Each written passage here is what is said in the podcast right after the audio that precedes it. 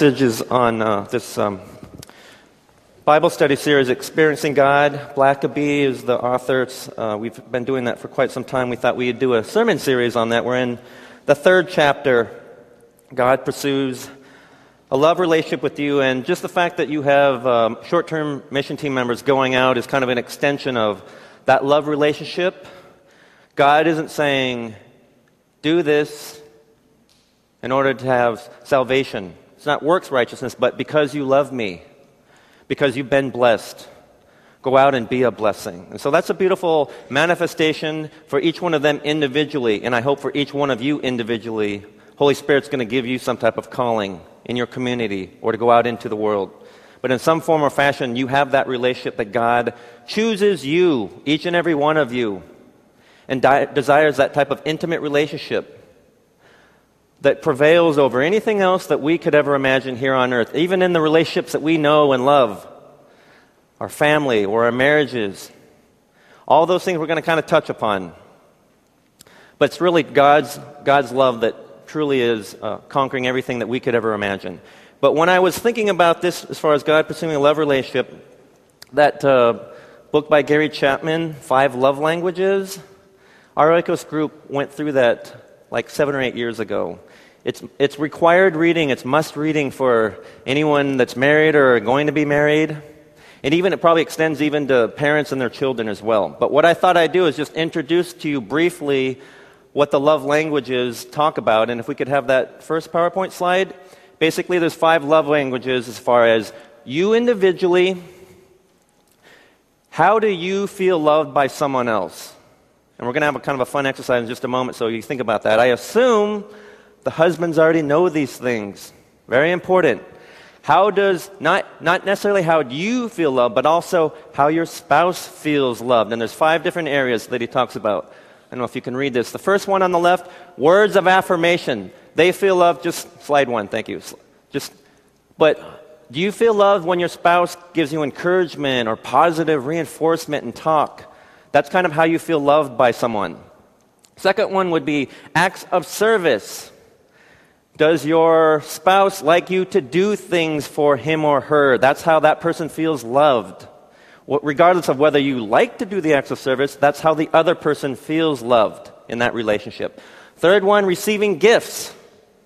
Maybe kids like to have gifts. That's how they feel loved by their parents. Or maybe your spouse likes to receive gifts, not whether you like to give them, and pay for them, but rather that's how your, that's how your significant other in the parent child relationship or, your, or, in a marriage or in a relationship, that's how they feel loved. Fourth one is quality time. You don't have to give them gifts or give them words of affirmation, just spend time. For example, my son's 10 years old. He likes the gifts and all that stuff, but every time I come home, we got to go downstairs and play horse on the Nerf on the Nerf basketball thing. We got to spend some time together, throw or play basketball, play catch or something like that. That's just how he likes to have that. Kind of keeps, the relationship alive with him. That's significant for him. Even if I'm too tired, I just do that because I know that makes him feel loved, and that makes it worthwhile for me to do that. The final one is physical touch. Just spending time together, watching a movie together, sitting by side, holding hands. But that physical touch, that's how someone feels loved. But what I'd like to do is just take a couple moments right now if you're sitting next to your significant other, hopefully you already know what the other one's love language is. If not, you better figure it out real soon. Or that's going to be really awkward silence on the ride home today. You don't even know what I like. And if you're not married, let's just think about this. Kids, do you know what your love language? How do your parents show you love? And this is the other one, the key one. How do your parents receive love from you? How do they like you to show them love? Have you ever thought about that? How do your parents like you to show them love from these five categories? So if we kind of spend a moment, kind of share that with one another here if you want. But think about that. Spouses or even your children. Parents, do you know what your child's love language is? When we have our Destiny large group Oikos meeting, it's going to be on parenting. That'll be kind of one of the challenges and one of the topics that we're going to be bringing up. Do you know your child's love language? Not what you want to do, but how does your child feel loved? So couples, kind of talk about that. If you're single or younger, what is your love language that your parents try to show you and what your parents like you to do for them as far as these five categories, that they feel loved by you. Okay, so let's just spend a couple of minutes, just kind of have fun with that.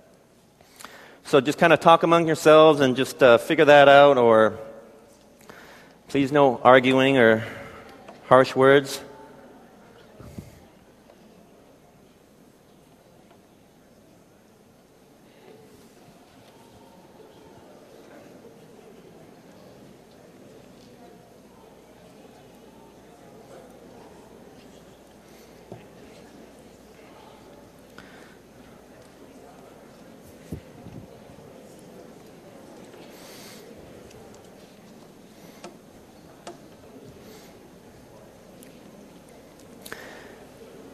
It's definitely food for thought just to think about that because it also takes away the me centered, how do I feel, how does everyone please me, but rather gets you to thinking about the other person, maybe shifts that.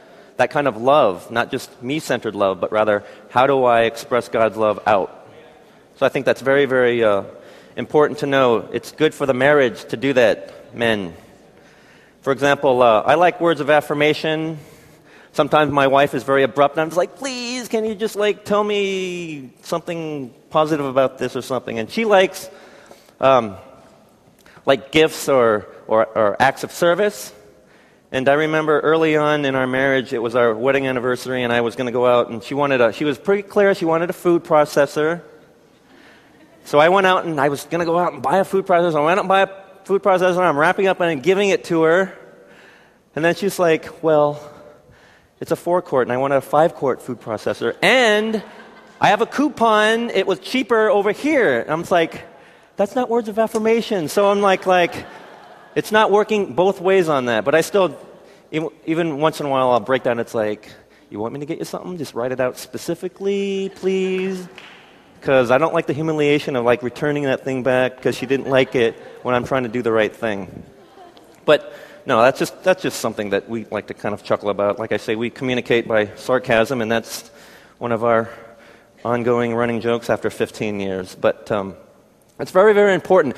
These are the human relations. It's like this is the best we can do is try to get along, try to think of one another.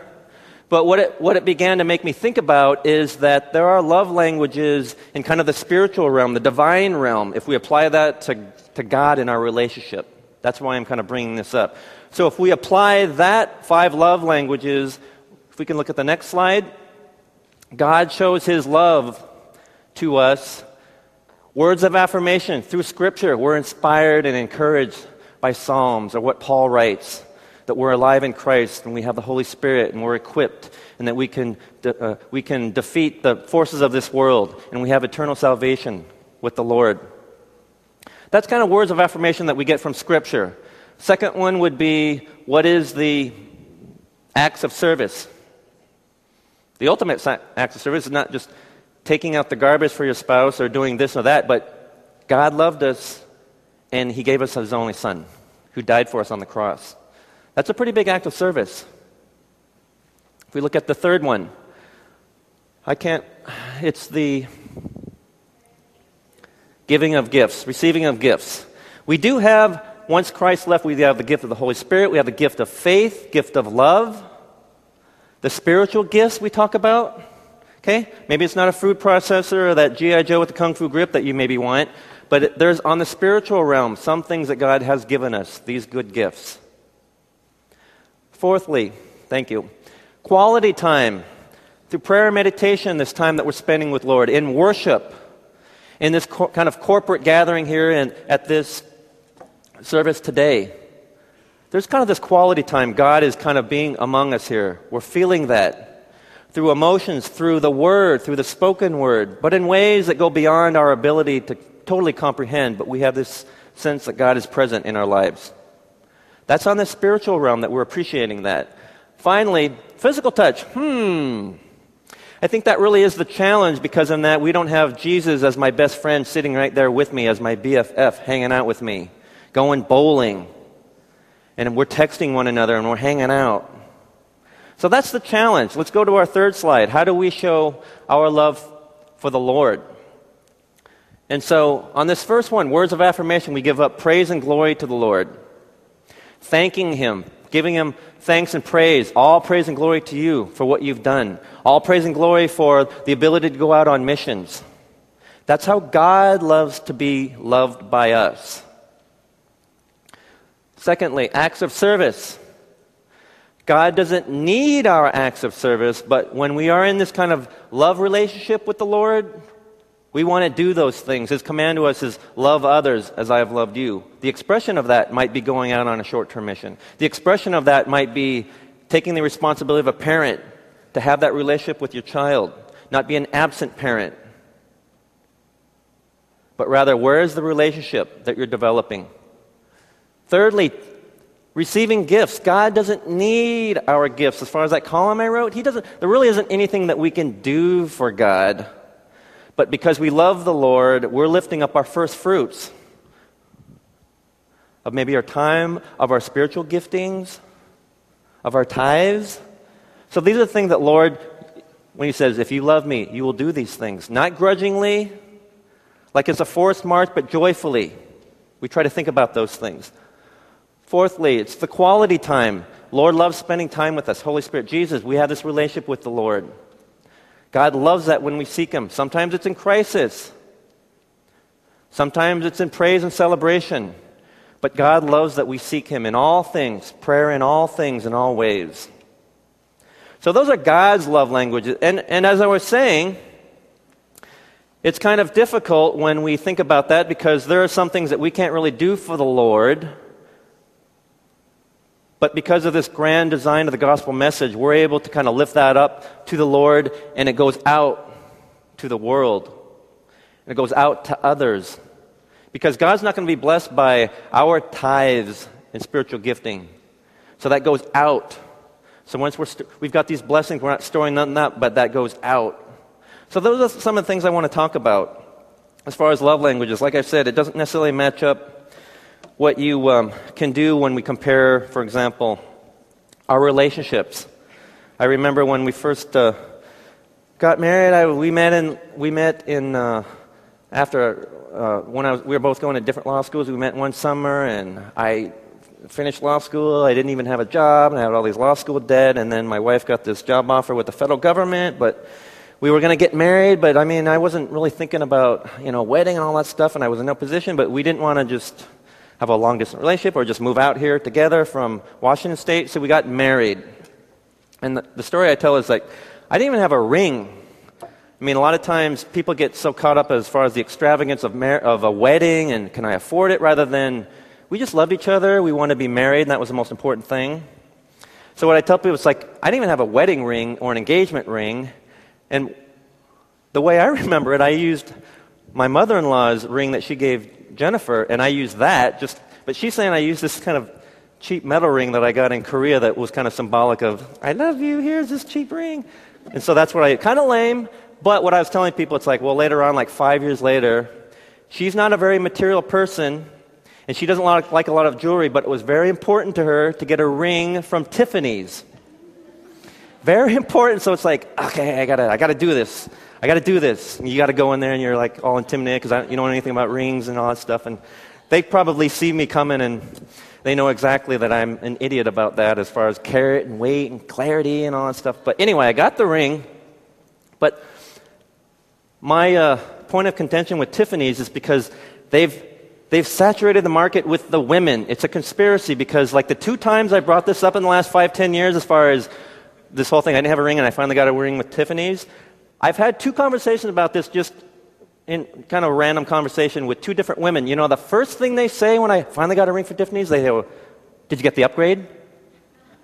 In Tiffany's, if you buy a ring, you can, for a lifetime, return it back and then you can pay the extra for the next biggest size carat weight of the wedding ring. But without any prompting, when I'm having these conversations with the women, they immediately, Did you get the upgrade? It's like, Didn't get the upgrade, okay? Just leave it alone. Got the Tiffany ring. But that's my little, as an aside, that's my point in contention about women. They know these things. Tiffany's, darn them. So that's the situation with that. But um, that's kind of this in this first, first section of the sermon outline. These expressions of love that God wants for us. That in our human desires and wants, we still, that's how we like to feel this kind of our, the way we sense and perceive things in the human relationships. That's what we have. And God does want us to bless each other with that. And that's what we know. That sometimes if you don't feel this spiritual love, you can kind of see love that is expressed by other Christians reaching out to you in a time of desperation and need. That they have a, those, those people, if you're reaching out to others when they desperately need the Lord, that that's an expression of something that they can see, feel, and really are touched by. Rather than this kind of like this God that's there, I don't really know him, I don't know Jesus that well, but they see that manifestation in each one of you going out and being a blessing to others. But it also occurred to me that when we talk about these relationships, sometimes our own baggage kind of comes crashing down on that as far as when we talk about the relationship Father, Son, and Holy Spirit, Father, Son. Or when we talk about um, our, our marriages, some of you have some difficulties trying to fathom what that is because we kind of come from a certain background of dysfunction or something like that. When I talk about my marriage to my wife, we met in, in Korea, and that was the first in 1996, and that was the first time that I'd gone back since being adopted in 1969. So it was a big deal going back there. I met my wife there, but she helped me go to the Red Cross station where they had a page on me in their archives at the adoption agency, and she was with me to help show me around with that. And I was going in my mind, it's like every major, important, wonderful thing that happened to me, she was there, like my marriage, the birth of my son, but also before that, in Korea, there was an article. One of the law profs in Korea spoke to the Hanguk Ilbo, and so there was an article on me, and so there was this guy in South Korea, so that he wanted to meet me because he claimed that he was my father because he heard about my background. It was just so awkward, but my wife was there. All these little points of things, like it was so beautiful. Every great thing or crisis thing, she was always there. I remember when I graduated from law school in upstate New York, my family's all from the West Coast. My, none of my family was able to make it out. And I understand that, but it was kind of like, kind of hurt my feelings a little bit. But my wife did come out for that as a gesture. Maybe I do like acts of service when I think about that. But I remember up on stage and walking out, and there's like thousands of people there for the graduation. I just looked out and I just immediately saw her in that crowd of thousands. I immediately like just like locked on. It was just beautiful thing, and I just kind of hold on to that. Every time there was a need or just kind of support and encouragement, my wife was always there. And so that to this day, that those are the things that I just hold on that are really, really important to me in my personal walk. That God, these are the points of confirmation. Thank God He's patient with me. I went back to church because of my wife. All these wonderful things. So that's the type of love relationship that God has blessed me with that I know is real. That I know is real and I understand that and profoundly the depths of that. And when, and when we had our child, the depths of, of, of her as a mother, that what she would go through, and the sacrifice that she would do for the sake of her, her, her son, our son. It's amazing the strength that women have. And so I just hold on to that. That's the relationship that I love. But again, when we talk about that, marriages, or like I said, the, the father and his son, Jesus Christ, some of us come from a certain background of dysfunction. So when, we, when you hear that father son thing, hey, we have immediately kind of this visceral reaction. I don't have a good relationship with my father. Why would I even want to consider it? That's not a good, that's not a good example. But that's the baggage that we have. God doesn't have a problem with us. Sometimes we have a problem with God, and that's the risk that we run when we try to give these kind of uh, analogies of relationships that we see here on earth can be beautiful, but also they can be stumbling blocks. Part of my testimony is because I've, I've been this angry man for 20 plus years, and it was affecting my relationship with my son, but thank God for that kind of healing and restoration and just understanding and awareness, right? So hopefully it wasn't too late, and I'm restored with my relationship with my son. I went on their Promised Land retreat. They're coming back, they're on their way back right now. And so we spent there was like 50 or 60 10, 11, 12 year olds. So that was a lot of fun to be able to do that with my son. I wasn't part of his small group leader, but we were in the same cabin. I don't even know if they even know I'm a pastor or whatever I talked about as far as Jesus, but they're going to remember that I instigated this massive pillow fight, and so we had a great, awesome time doing that. If anything, hopefully they'll remember that we had a good time with that. And that's the important thing. That we have these times that there's this kind of relationship that we have. And so those are the types of things that we like to think about. But again, sometimes we think about, okay, I've got this, I don't talk to my father, or my father doesn't love me. Or the way he loves me is not an emotional connection. Or the acts of service was the non acts of service. They didn't, what they didn't do for me. And so that creates this kind of this bit of tension in our minds as far as trying to relate this special relationship with the Lord. When we, when we talk about those types of relationships, it really does kind of like start to confuse us a little bit because we have this, like I said, this knee jerk reaction, kind of this visceral reaction about that because of our own background of dysfunction. And so that's what we have to overcome, but there's a sense that God still loves us and that we can be restored to Him. But the challenge is really what are we going to do about all of our little hangups and the distractions that we have? Because, like I said, the human relationships aren't exactly what God has in store for us, but they give us kind of a glimpse of what His love could be and what we're, what we're able to have because of Jesus Christ. That goes beyond any measure of what we're able to really fully understand or truly feel in our relationships with one another, but with God. That's what He truly wants for us. And that's the challenge, I think, that we want that, but we want it in our love language. Rather than trying to appreciate and realign with what God has already done through us, to us, for us, through His Son, through the power of the Holy Spirit, those gifts. Those gifts aren't exactly really what we want. But maybe for the first time, you're starting to maybe appreciate, well, he did do those things. I mean, you really can't deny that. So then it becomes a question of, is that really what I wanted? Because God really did do this wonderful, awesome thing. And if we would only just kind of pay attention to that, cling on to that, hold on to that, perhaps all of these other wants and desires of what we're praying to God about, as far as what our love language is, God's saying, you have a lot. And if you would just accept that and appreciate that and be in love with me as I am in love with you, perhaps all of these other anxieties and wants and desires, they're not necessarily as strong. The power of them over us isn't nearly as irresistible, the temptation of that. We're no longer in kind of conflict with the Lord. Lord, please do this. I want this. I want this. Answer my prayer.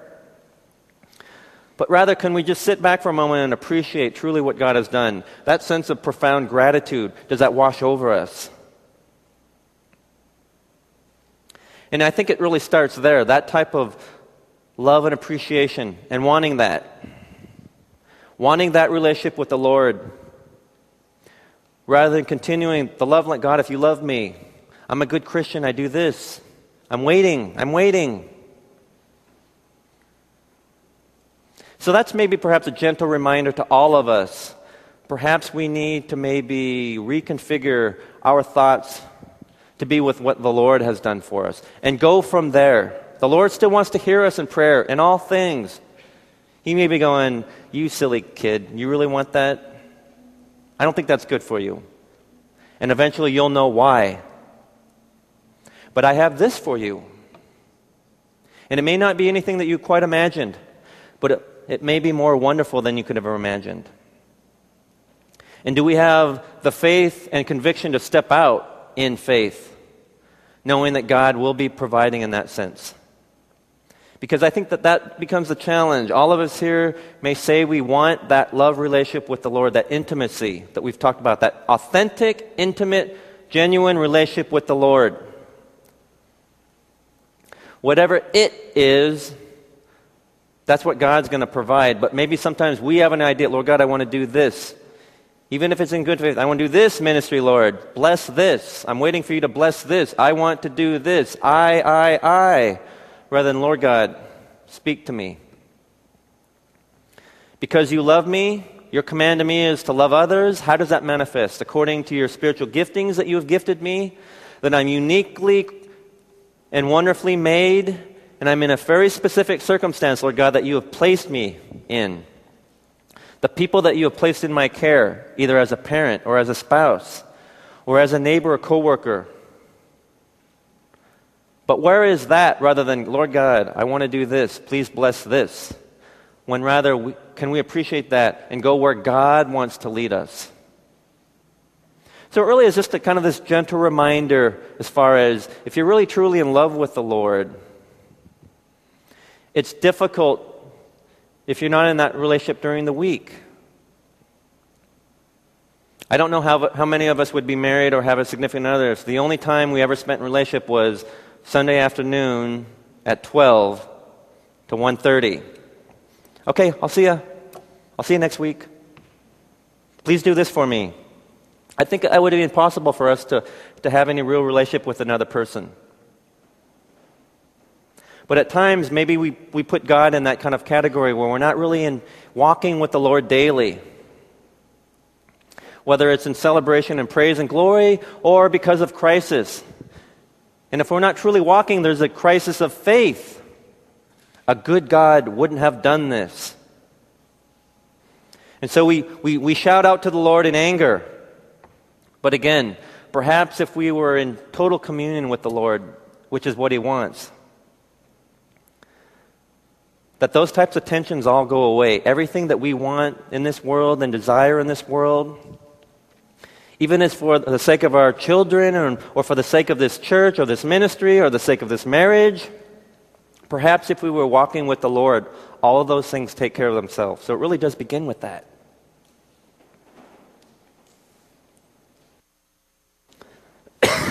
Excuse me.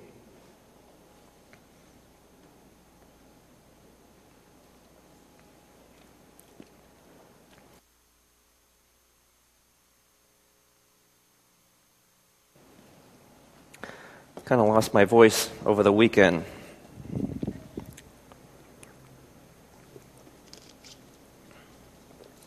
But in the Experiencing God chapter, it talks about this guy just kind of giving his testimony that uh, his father, he just had all these deep seated anger issues and resentments because his father was just overbearing and strict and harsh and always critical. Nothing was ever good enough. And maybe that father was, was trying to make him into a man and make him endure hardship, to toughen him up. But he never let up, and that son just felt so defeated and unworthy. And so he didn't know love from the Father. And so for someone trying to, to uh, reach out to him and evangelize, it's like, what are you talking about? Love from the Father. I hate my Father. And so that's a reminder to all of us, even now. Talking with fathers as far as they want that, and maybe it's an Asian cultural thing that we want to drive and, and be hard on them. But there could be a real consequence to that that is unintended. And yet you want them, well, they need to survive in life. Later on, they need to be successful. And I've made the decision, I'm not necessarily going to let up and say, oh, just do whatever you want, as long as you love the Lord but rather there's a relationship with my son that I have, that my wife and I, we have for our son, that we, yes, we are going to try to push him. But it's not going to be this conditional love. If you love us, you're going to do this. Otherwise, we're going to be very disappointed in you, and you're going to be a failure in our eyes. I would never want to crush him with that. And I wouldn't want to ever lose my relationship with my son because of that.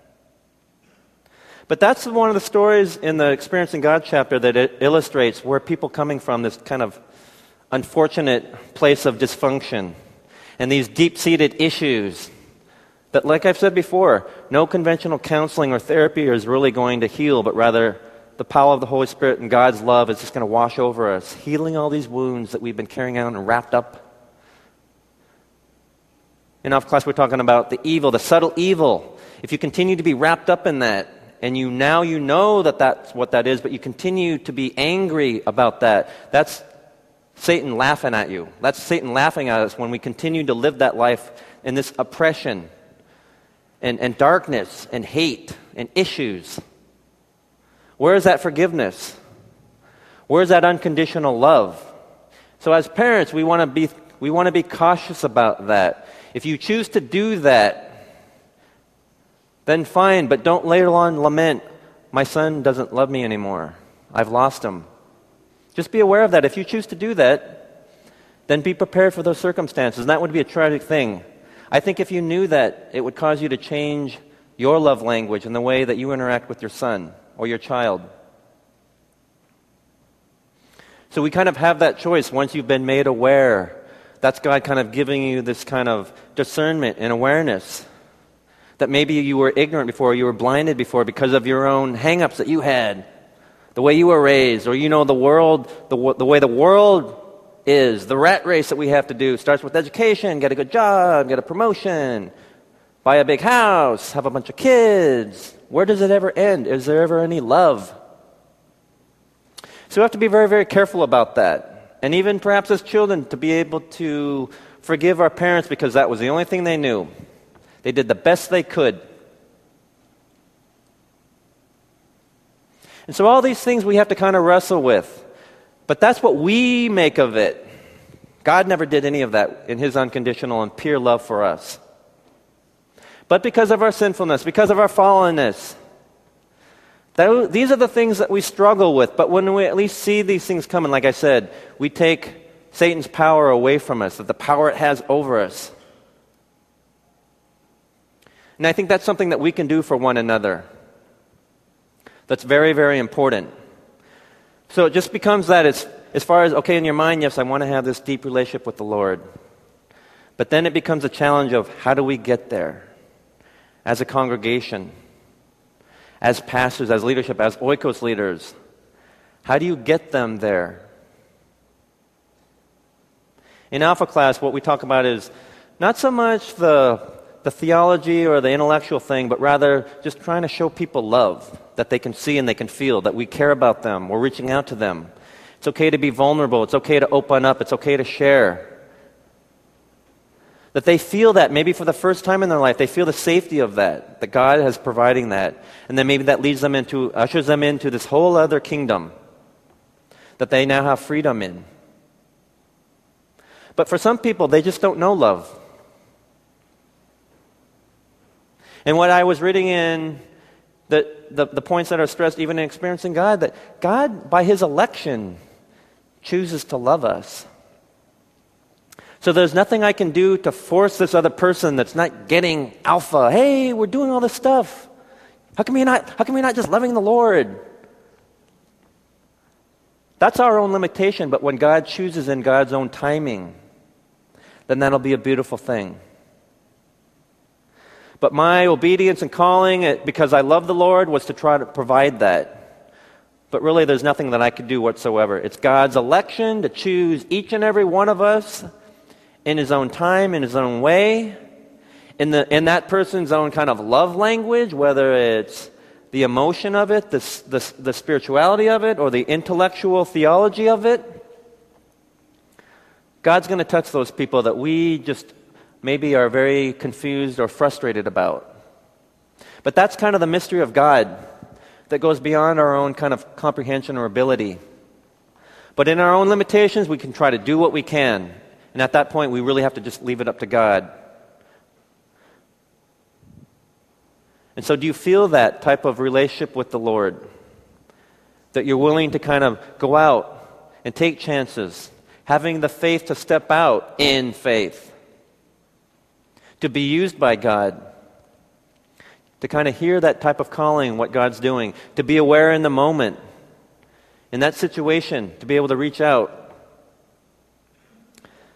That's the type of love relationship that I would want for each and every one of us.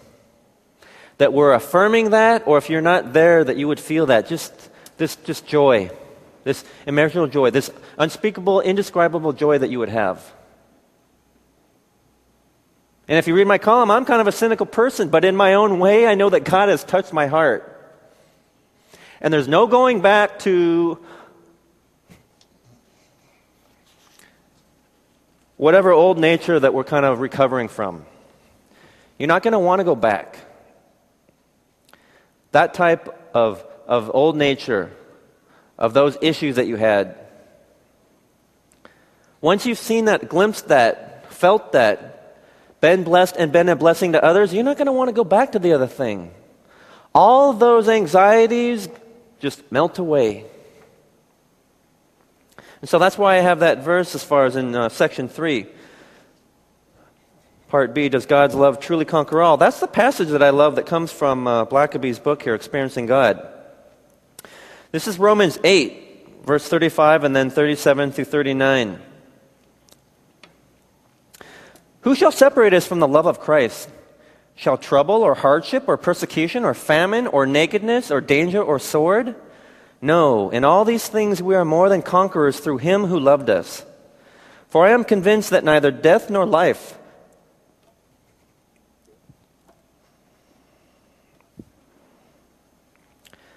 Neither angels nor demons, neither the present nor the future, nor any powers, neither height nor depth, nor anything else in all creation will be able to separate us from the love of God that is in Christ Jesus our Lord.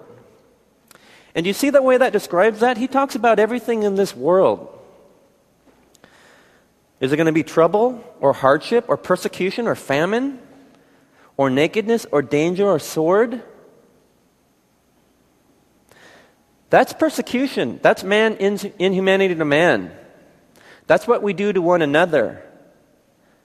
But is that going to cause us to lose our faith in the Lord? Is that going to cause us to lose our, lose our love for the Lord? I think we have to admit we all come to crossroads where we do have doubt. But what I'm trying to point out to you is because, Lord God, you're not answering my prayer. Perhaps God has answered prayers in a most divine, eternal, awesome way, but rather we're hung up on this worldly type prayers. And that's a tension that we created, not God. That it takes time, perhaps, to, for us to kind of realize and truly be at peace and, and be blessed with just enough with what God has provided. Or if it's persecution for our faith, ridicule and rejection. Are we afraid of that? Or is our, that love what God has done for us, what we feel? It's not imagined, but it's very real. That nothing in this world that the world can do to us is ever going to shake that. Because of our sinfulness, because of our anxieties, because of our insecurities, yes, we have doubt. But is, is there the love that you have for your spouse, your children, that's unshakable?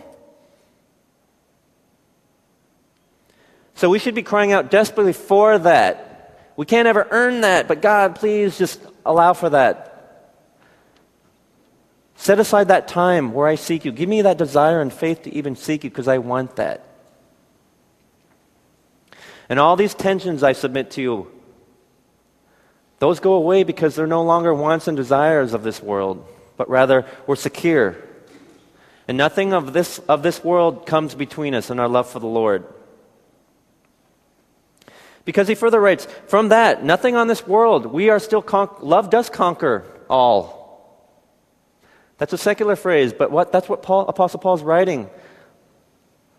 Love's, God's profound love for us does wash away all of our sins, washes away all of our anxieties of this world that we have. For I am convinced that neither death nor life, neither angels nor demons, neither present nor the future, nor any powers. That's all in this spiritual battle, in this realm of this, beyond our ability to control. But when we, we're walking with the Lord, none of that is going to come between us in our relationship with the Lord. And so we have the security. We are anchored in that, that bedrock type of faith that will never wash away. And if you're not feeling that, pray that you even have a desire for that. And please don't pray, Lord God, if you do this for me, I will have faith. Because you will forever be frustrated by that. So, like I said, sometimes this love relationship with the Lord that we try to equate with our spouse, if you love me, you'll do this. Doesn't necessarily work with that with, the, with that with the Lord. We don't necessarily get to do that. Or our children, we can try to say that if you love me, you'll do this. Or I am pleased. That works in that relationship. But with the Lord, Lord God, if you love me, please do this, this, this, and this. You may be very frustrated and spend a lifetime of that in frustration. And so maybe we need to kind of work through that and be appreciative of that. And maybe God wants to shower you with all these wonderful abundance of this world, but maybe the spiritual blessing is more important. When you feel that, everything else takes care of itself. I'm sure all these short term mission team members, they had doubts as far as fundraising, was that all going to come through? But they continued in faith. And sure enough, you hear all these testimonies of the way God provides in ways they didn't even understand. And sometimes maybe the way that God provided, you had to start to appreciate that really was awesome. Not my version of what I think would be awesome, but rather the way God opened that up. Because He wanted to show you something better in the spiritual realm, not in this material world. But that's where I think our source of tension and conflict arises when we seek the Lord. We have all this baggage about that father son relationship, parents, or with our spouse, in our relationships and our friendships. There's dysfunction. We make that, not God. But we're, when we're open up to the Lord, the power of the Holy Spirit to transform us and restore us, all these things are becoming beautiful in our relationships here on earth, which is God, what God wants. He doesn't need our tithes, He doesn't need your spiritual gifts. He doesn't need your acts of service, but rather because you love Him, you're going to go out and do that. Isn't that wonderful? That theology about that? God doesn't need anything. What does He need? What, what would He possibly need from each and every one of us? But rather, other people could be blessed by what you have, where you're unique, uniquely situated and gifted and talented and blessed. Where is your heart for them? So God does have a use for that. So that's what I like about uh, Blackaby's comments here in this third section. See, and we're just going to be finishing up worship team. Love is an unconditional God. That doesn't mean that you will never do anything to express your love for Him. God's not saying, if you love me, you have to do this or you have to do this for me. Rather, He gives you a prompting, a calling, and because you love Him so much, you want to be able to do that for Him in ways that others are blessed. And so, in this lifetime, we have a will and purpose that's God's. If we can try to be released of our own anxieties and wants and desires and align them with what God wants and desires, and let that be what we fully embrace and fully pursue with passion and conviction and with a determination. Rather than a determination, conviction, God, do what I want, do what I want. I think this will make me happy. This will make me love you more. We got no shot. That's the frustrating point. It's God's election that He chooses to love us. So if you're going to do anything, just pray, Lord God, choose me. Choose me to love me.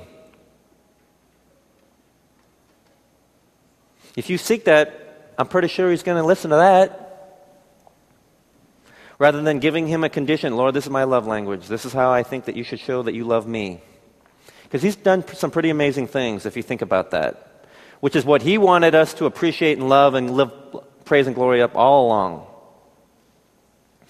So that was my message here today, is for us to kind of really just take a moment, and just appreciate it. I know that we do, but really in a profound, deep sense, that that's where the love relationship with the Lord begins and ends.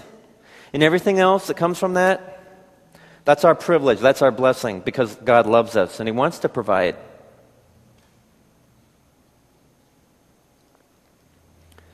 But we can spend a lot of our time because it's our want to do to be frustrated and, and, and want these things. And maybe even for a good faith purpose for our ministry, for the sake of that.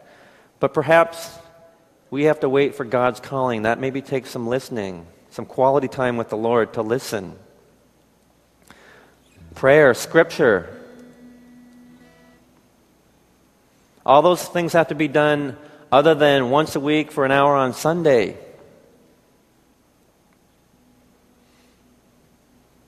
And so, with that, we have an, we have an incredible opportunity in this lifetime to be able to do those things. Because perhaps there will be a, an accounting On that big getting up day, God's going to say, You said you loved me, and I asked you to do certain things. If you love me, you're going to love others. And I gave you kind of a specific little job to do. How'd that work out? Oh, you didn't even hear? Oh, you didn't want to do that? You want to do this?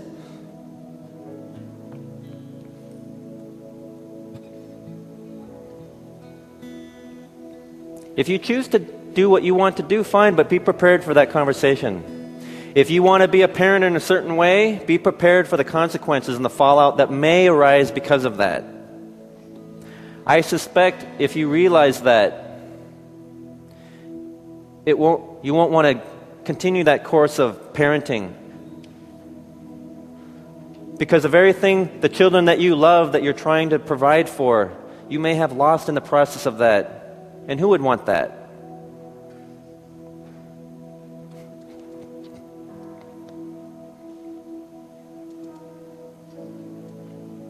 That most certainly flashed before my eyes. And, and thank God our children are very forgiving and they adjust and adapt. They don't forget, but they adjust and they adapt and they're very forgiving. Thank God for that. And so we have all these opportunities with this relationship with the Lord. Nothing that I can do, nor any other mere human can do, but rather what only God can do. So it's not for me to try to impart God's love on you, but rather draw to your attention. There's a way to the Lord, just seeking that, praying for the desire, praying for the love.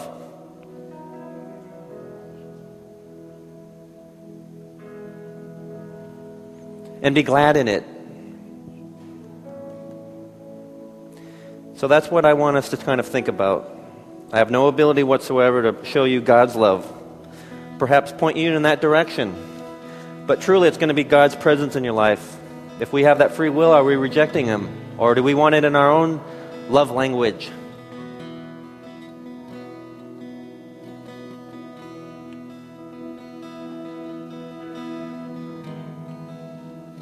Let's take a moment in prayer. Lord God, I just uh, thank you and praise you for the opportunities we have here, Lord God. On this day, Lord God, may we just look back when you really did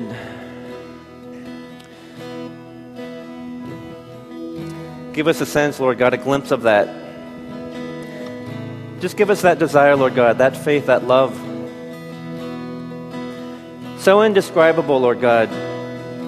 So overwhelming that it just washes away all of our anxieties and our wants and desires of this world, Lord God.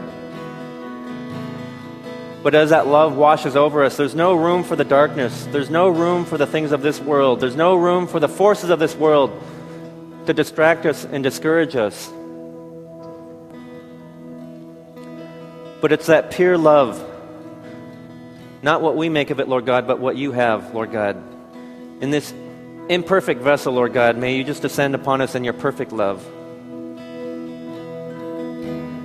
And allow us to do what we can with that and be glad in it for the privilege of that, privilege of knowing you. And I thank each and every one of us, Lord God, that they would have been confronted by that, be disturbed by that, Lord God, but want to pursue that, have a deep desire to know you in that way. And I thank you and praise you, Lord God, for the way that you will do that and you will show favor upon us. Because we're asking you in the name of your Son, Jesus Christ, whom you loved and asking in His name we can be restored back to you. And we're so grateful. In Jesus' name we pray, Amen. Let's sing.